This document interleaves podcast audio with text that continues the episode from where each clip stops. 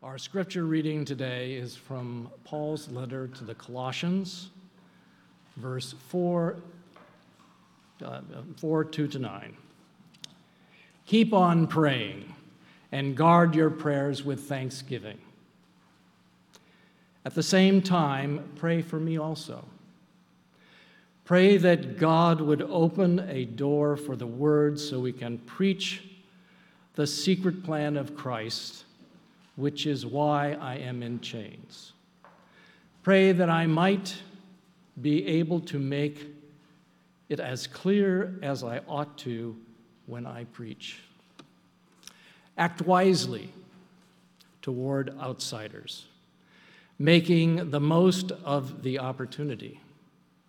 Your speech should always be gracious and sprinkled with insight, as that you may know how to respond to every person.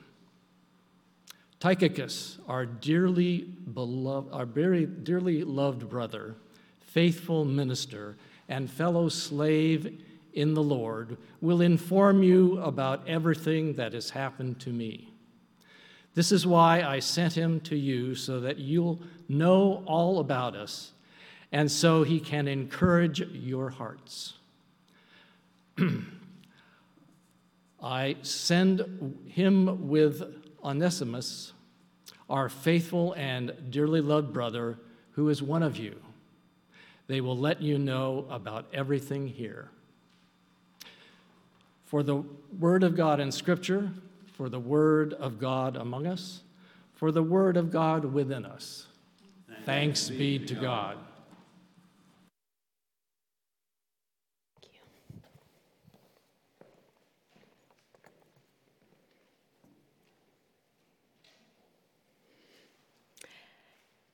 Does anyone remember that movie Stand By Me? Believe it or not, it's over 35 years old, which is a little frightening. But it was a wonderful story of four 12 year old boys who go on an adventure together to find what, a dead body Gordy, Chris, Vern, and Teddy.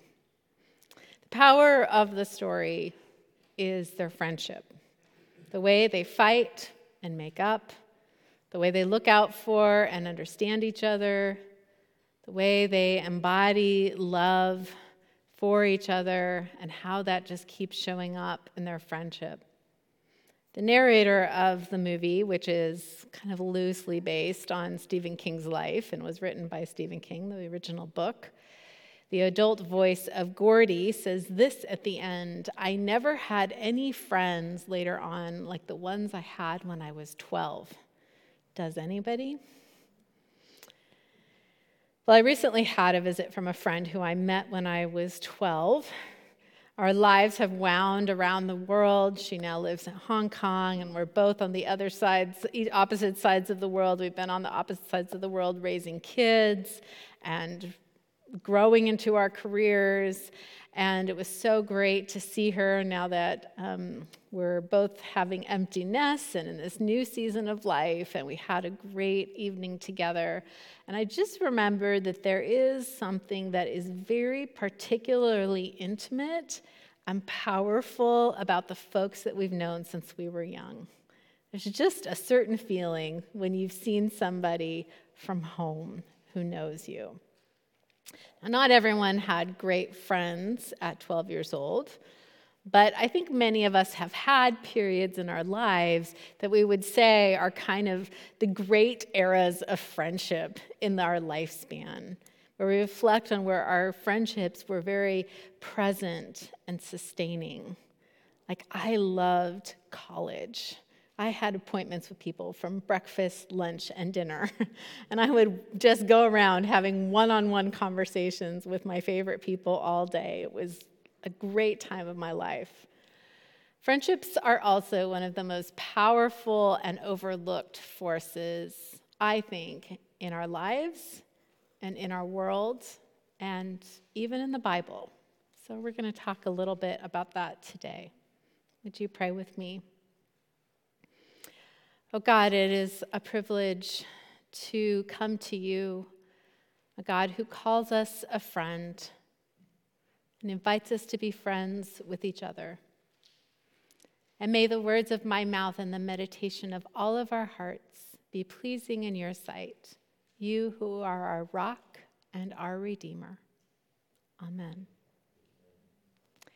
So, this is our final look at the book of Colossians this summer, and we're into the fourth and final chapter, Colossians 4.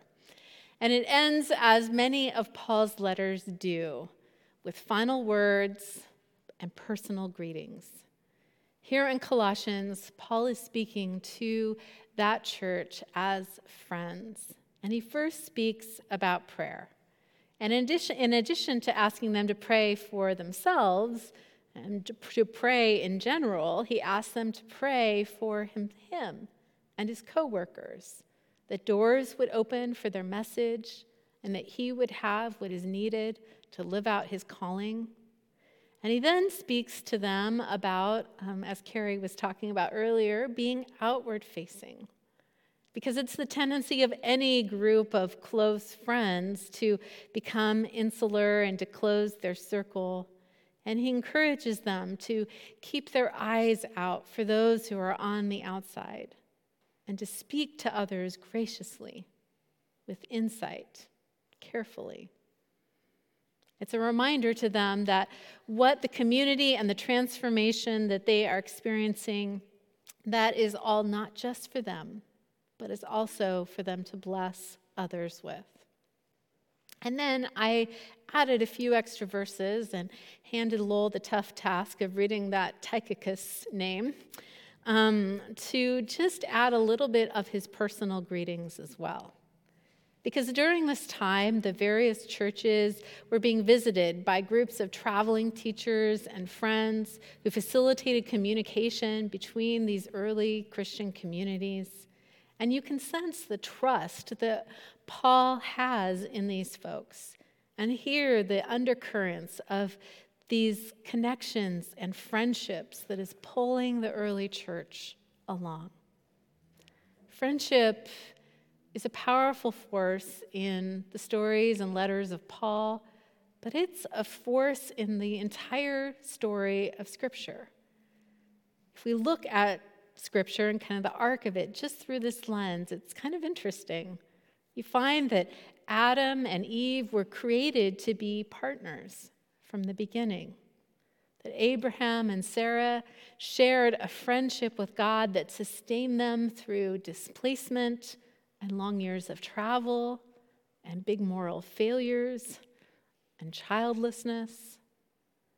Moses was feeling all alone and totally incapable of doing what God was calling him to do, leading Israel out of Egypt. And he finds companionship and help in his brother Aaron and his sister Miriam. King David is called a friend of God, and God loved him, but also called him on the carpet when he was wrong and was very aware of David's limits. And jumping ahead to Jesus, he didn't travel alone. He had a group of disciples. We think traditionally of 12, but the scripture tells us there were also many more women and men together who traveled together, stayed in each other's homes, watched out for each other. They knew each other well. They fought and they forgave and they experienced betrayal and they stood together through the death of their teacher and the birth of a movement that was beyond anything they could have imagined. And of course, now, today, we come to what we see in this text here the church in Colossians and Paul as part of a much larger network of friends who, who also ate in each other's homes and traveled together and trusted each other to build a new understanding of how God works in the world, in the path and the way of Jesus. So, as you look at the arc of the Bible through friendship, you can see and begin to realize what a powerful theme and force it is, even in our scripture. This past Thursday, David Brooks' column in the New York Times was entitled, Why Your Social Life is Not What It Should Be. And he shared the research of Nicholas Epley at the University of Chicago, who has found that, quote, many of us wear ridiculously negative antisocial filters. People significantly underestimate how much they will enjoy talking to strangers. And Epley began asking his subjects in a variety of studies to talk to strangers, to compliment a, family member or a friend, to just go up and give strangers a gift. And what they begin to find is that kindness actually has an enormous impact on its recipients. You may not think it's a big deal to hand someone a cup of water or a little gift or something you have, but actually, people are very touched when you see them and you give them something. They found that, I hate this one, but talking on the phone builds well being and mutual understanding much more effectively than texting. So, some of you who are older than me are like, we've been telling you that. but I have also found that sometimes picking up the phone and having a conversation takes it a lot, things a lot further. They found that even introverts enjoy a train ride more if they speak with a stranger than if they're just on their own. And they found that people enjoyed longer, deeper conversations with strangers much more, wildly more, than they could have predicted. Brooks writes We are an extremely social species, but many of us suffer from what Epley calls under sociality. We see the world in anxiety drenched ways that cause us to avoid social situations that would be fun, educational, and rewarding. The bottom line is that others are affected by our warmth and care, and that connecting with people in authentic ways fills our life with joy and meaning. And in a society that has been diagnosed with an epidemic of loneliness, this is very significant information for us. I know when I moved from California to Oregon, I kind of brought with me my, my cool urban vibe, which means I don't talk to people very often.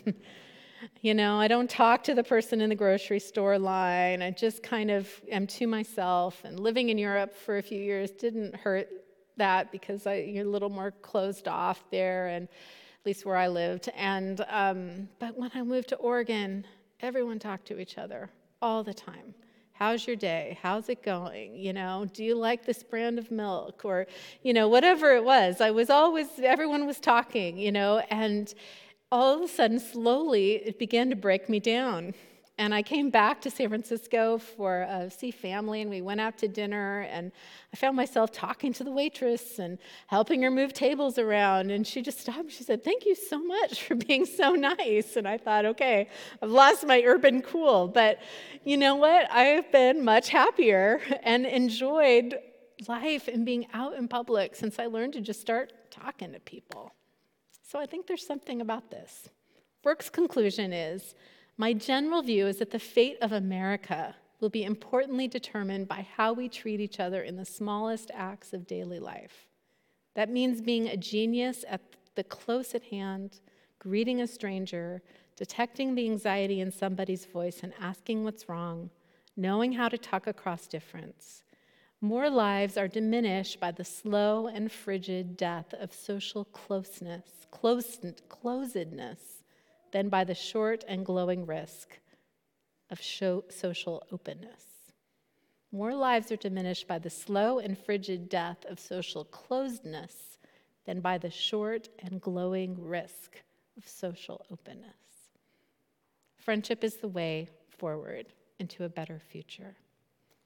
I really believe this is true, whether I know when I take my next airplane trip, I'll still put my AirPods in probably, but um, I think in some ways all of us can become more open to others.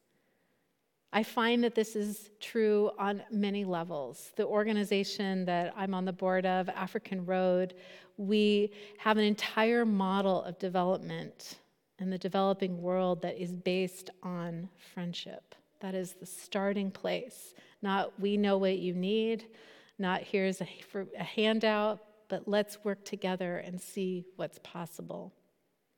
In our church's response to the racial tensions in the world, while many of us read books and volunteered and are seeking to be advocates, what has become most exciting and powerful for us is to begin a friendship with St. Mark AME Zion Church in East Palo Alto. And I believe the future of who we are together as a faith community is really resting on our capacity for hospitality and generosity. Friendship is the way forward. And so we learned from Paul a few ways to be a friend that I want to share with you in closing. The first is to pray. Prayer is a habit of our hearts and minds. It's a way in which we relate to each other. We keep folks close at heart. We pray for them to, to live into the fullness of who they are and what they're called to be, just as Paul was asking for prayer for himself. We ask others, How can I pray for you? Or what can I hold close for you if you don't feel comfortable saying prayer to somebody? And then check back to see how they are. How's it going? This life of prayer is just not throwing up words, but it really is holding folks close and, and holding them before God and holding them in a prayer for their full wholeness. Secondly, is vulnerability and honesty. I think one of the reasons it's so hard to have adult friendships is because over time we've developed a lot of shame and a sense of unworthiness since we were 12 years old, like the boys in Stand By Me. But when we begin to learn to speak openly with others, we discover that we're not alone. And in safe spaces, we begin to be loved just as we are. So, taking little steps to practice vulnerability and deeper honesty with folks is the second step. The third one is draw horseshoes, not circles. Now, I love the image of community as a circle, but I recently heard someone wonder that if the image for community could be a horseshoe and not a circle. And I loved this idea that we leave an empty chair at the table, we leave a door open. We leave a path for folks to join our circle of friendship. This comes in so many different ways. I find often I'll be talking to some group of people and we're all kind of circling in, and sometimes just turning and allowing the circle to be open. A lot of times it's just paying attention to who you don't know and inviting them to come deeper in. Strong, confident friendship is not threatened by the stranger. It really opens its arms wider to take someone new in. So, friendship. May we be led forward and met by God in this journey. Amen.